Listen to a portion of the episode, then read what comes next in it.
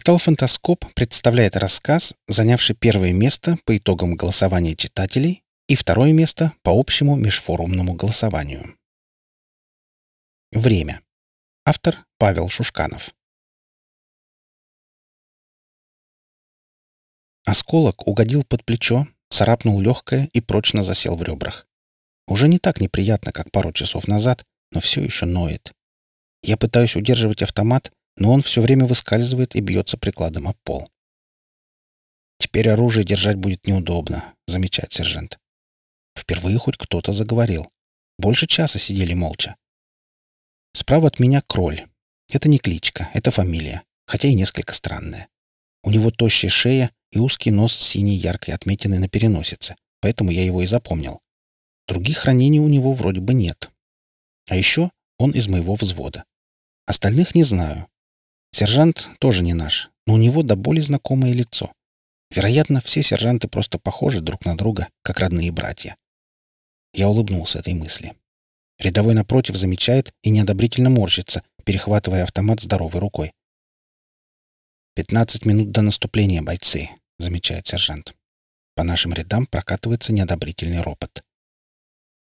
Я пытаюсь вспомнить исход последнего боя, но перед глазами какая-то рваная картина, словно я в огромном калейдоскопе болтаюсь среди странной серо-розовой мишуры, которая гремит сильнее, чем положено мишуре, и иногда этот грохот приобретает уж слишком человеческие звуки. Вероятнее всего, мы выбрались из ущелья. Я-то был в конце колонны, и уж если уцелел, то остальные точно должны остаться в живых. Вот только никого, кроме кроля, не вижу. Мы сидим в коридоре, в конце которого хорошо видна бронированная дверь. Вероятно, оборонительный бункер, за перевалом их много. Не могу вспомнить, кто притащил меня сюда. Очнулся уже сидя у стенки с болью под лопаткой и автоматом на коленках. «А перевязать нас для начала не хотят?» — поинтересовался рядовой напротив меня. У него не было уха, и его шея и половина камуфляжа приобрели грязно-вишневый цвет. Сержант достал сигарету и принялся изучать ее фильтр, как секретную карту вражеской территории. Я похож на медбрата, рядовой. Думаю, перемотать свой огрызок ты и сам в состоянии. Почему в наступлении? недоумевает Кроль. И где офицеры? Офицеры с нами не пойдут, только мы. Считайте, что я вам и офицерский состав, и генеральный штаб, отзывается сержант. Он безуспешно ищет по карманам зажигалку. Наконец находит, и пару секунд мы все смотрим на пламя. Вспомнил. Я оказываюсь на горячем песке и от страха ничего не соображаю, только жму как ненормальный на спусковой крючок и кричу громче, чем грохочет автомат. Но это мне так кажется. Громче всего кричит кто-то за мной. А потом резко умолкает. И тут я слышу странный звук. Ничего похожего раньше мне слышать и близко не доводилось. Свист, обжигающий жаром совсем рядом, наверное, в сантиметре от уха. Эта стремительная злая пчела предназначалась мне, и я это понимаю. Но вместо пугающих картин в голову лезут вовсе неуместные мысли о взаимосвязи времени и пространства. Секунда времени и два сантиметра пространства по сути влекли бы для меня один и тот же результат. Но какая-то сила не дала им соединиться. Возможно, там, где время и пространство соединены иначе, все мертвецы. Я бегу, поражаясь тому, что все еще жив. Это кажется мне более странным, чем то, что бегу я навстречу чужим злым пулям и кричу все громче, свято веря, что именно крик и продляет мне жизнь. На самом деле он просто подтверждает, что я жив. Ведь когда мой крик прервется, я уже не услышу этого. Начнется темнота небытия. Но если я буду кричать еще громче, возможно, я смогу услышать себя даже оттуда. Мне повезло. Осколок напомнил, что есть еще одно подтверждение жизни, и темнота, в которую я провалился, была не абсолютной, а уютной и спасительной. «Я бы предпочел санитаров», — заявляет рядовой без уха. «А я бы предпочел, чтобы ты заткнулся, рядовой!» — гаркает сержант. Мы молчим. Кроль нервно стучит прикладом по сапогу. Остальных это раздражает, но никто ничего не говорит. Хмурые лица, и каждый в своих мыслях. Кто-то уже дома, а кто-то на войне, наступает, словно лавина, на маленький поселок у подножья гор. Иногда ведь так и кажется, что ты огромен и бессмертен, что способен раскатать поле битвы в бесконечную плоскость вместе с холмами. Я вытягиваю ноги. Затекли. Скорее бы уже в наступление. Ожидание еще хуже. Кажется, что сидим тут целую вечность. Смешное слово «вечность». Они думают те, для кого эта вечность ограничена семью-восемью десятками лет или девятнадцатью годами, как в моем случае. «Не видел документов о назначении вас командиром взвода?» Снова подает голос Безухий. Видимо, обращается к сержанту. «А их нет, рядовой. Некому их писать. И тебя перевязывать тоже некому. Мы сейчас побежим к той двери и будем драться так, как нам и не снилось. Без документов и бинтов. Считайте, что это наш последний и самый главный бой. Безухий саркастично хмыкнул. «Да как же мы пойдем? Я ног не чувствую. У этого вон...» Незнакомый боец кивнул на кроля. «Руки нет». Я смотрю, и правда нет. Точнее, сама рука есть, но висит как плеть. А я еще на плечо жалуюсь. «Поднимемся и пойдем», — отрезал сержант. «Ты пойдешь, а мы подождем офицеров». Безухий поднимается, опираясь на автомат. Ну и здоровый же он как наш учитель по физкультуре в десятом классе, тоже бывший демобилизованный. Мы его боялись как огня, хоть и предмет не особо важный. Думали, выскажем ему за сорокаминутные марш-броски по скользкому после дождя школьному двору на выпускном, а он не пришел. Потом я его тоже не видел. Похож, только глаза у Безухова сверкают, а у того какие-то потухшие были. Он стоит над сержантом с явным вызовом, хотя и не в лучшей форме. От потери крови его немного пошатывает. Я машинально подбираю ноги. Остальные переглядываются. Тут никто с тобой в наступлении не пойдет, пока мы не увидим документ. Но говорит он явно за себя. Большинству, хоть в бой, хоть в койку, лишь бы не сидеть тут в ожидании. Я к такому выбору не готов, переглядываюсь с остальными. Сержант поднимается. Он ниже Безухова на пол головы, не такой огромный, скорее жилистый. На его бушлате четыре отверстия, расположенных в ряд. Интересно, если приложить линейку, то они окажутся точно на прямой линии? Я подношу к глазам палец.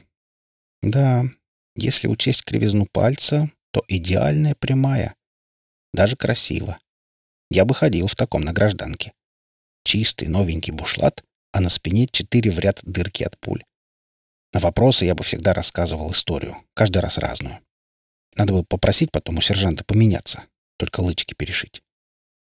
Он подходит ближе, а боец без уха стоит все так же вызывающе. Сходятся, как боевые слоны в поединке. Конечно, я никогда не видел боевых слонов, только на картинке, но даже там они выглядели впечатляюще. Сержант делает выпад рукой. На мгновение мне показалось, что его рука прошла сквозь голову бойца — да нет, он просто ухватил его за затылок. Он прижимает его вымазанный сажей лоб к своему, на руках и шее надуваются вены. В тишине слышно яростное сопение, которое длится, как кажется нам, много-много часов. Но вот сержант бьет его по плечу ладонью и улыбается. Безухий отвечает коротким кивком. Стоять ему сложно, и он опускается по стене, все так же опираясь на ствол автомата. «Мы выйдем за эту дверь и будем драться, как звери как потревоженные львы, как бешеные медведи, как испуганные, загнанные в угол кролики, разрывающие хищнику брюха. Бой будет последним. Мы пойдем все, кто есть. А ты, боец, будешь стрелять левой рукой. Это он мне. Я даже вздрогнул от неожиданности. Я в старом фильме видел, как воины древности перед битвой били короткими мечами о щиты, настраивая себя на битву. С улыбкой представляю, как мы бьем сейчас прикладами о пол, синхронно и громко. В этом есть что-то первобытное, как в овациях. Никогда раньше не думал об этом. Но аплодисменты — суть варварское издание звуков для поддержания и возвышения того, кто сейчас тебя превосходит силой, умом или талантом. И просвещенные умы издают звуки, ударяя ладонью о ладонь. А потом звук становится синхронным и заставляет вибрировать тело и прибившуюся к ребрам душу легким отголоском шаманского экстаза. Всегда перед боем в голову лезут дурные мысли. Словно мозг хочет надуматься впрок, пока он еще в черепной коробке. Записать бы все это. Вот получится забавный бред. Я снова улыбаюсь. «Пора!» — сержант хлопает ладонями по голенищам сапог. Звук довольно громкий, все вскакивают. У рядового кроля падает автомат. Не смог удержать одной рукой. Я нагибаюсь и подаю ему оружие. В ответ получаю кивок благодарности. Действительно, пора. Вот оно и позади. Время ожиданий, раздумий и сомнений. Впереди бой, и сержант обещал, что он станет последним. Не хочу разводить, Лилия Марлен. Мы все бойцы и живые организмы. Борьба заложена в нас самой природой. Без нее мы все еще собирали бы белковые цепочки в теплых морях безжизненной планеты. Никто не сказал о войне лучше, чем бородатый старик Дарвин. Ну, может, до меня. Я скажу, если останусь жив. Мы идем по широкому коридору, вовсе не похожему на железное нутро вертолета, из которого мы выскакивали на горячую землю совсем недавно, под ураганом из песка, поднятого винтом боевой машиной и ливнем пуль. Этот коридор очень чистый и белый. Совсем не верится, что за широкими дверями из двух половинок впереди война. Идем молча. Только топот сапог и лязг оружия раздаются в тишине.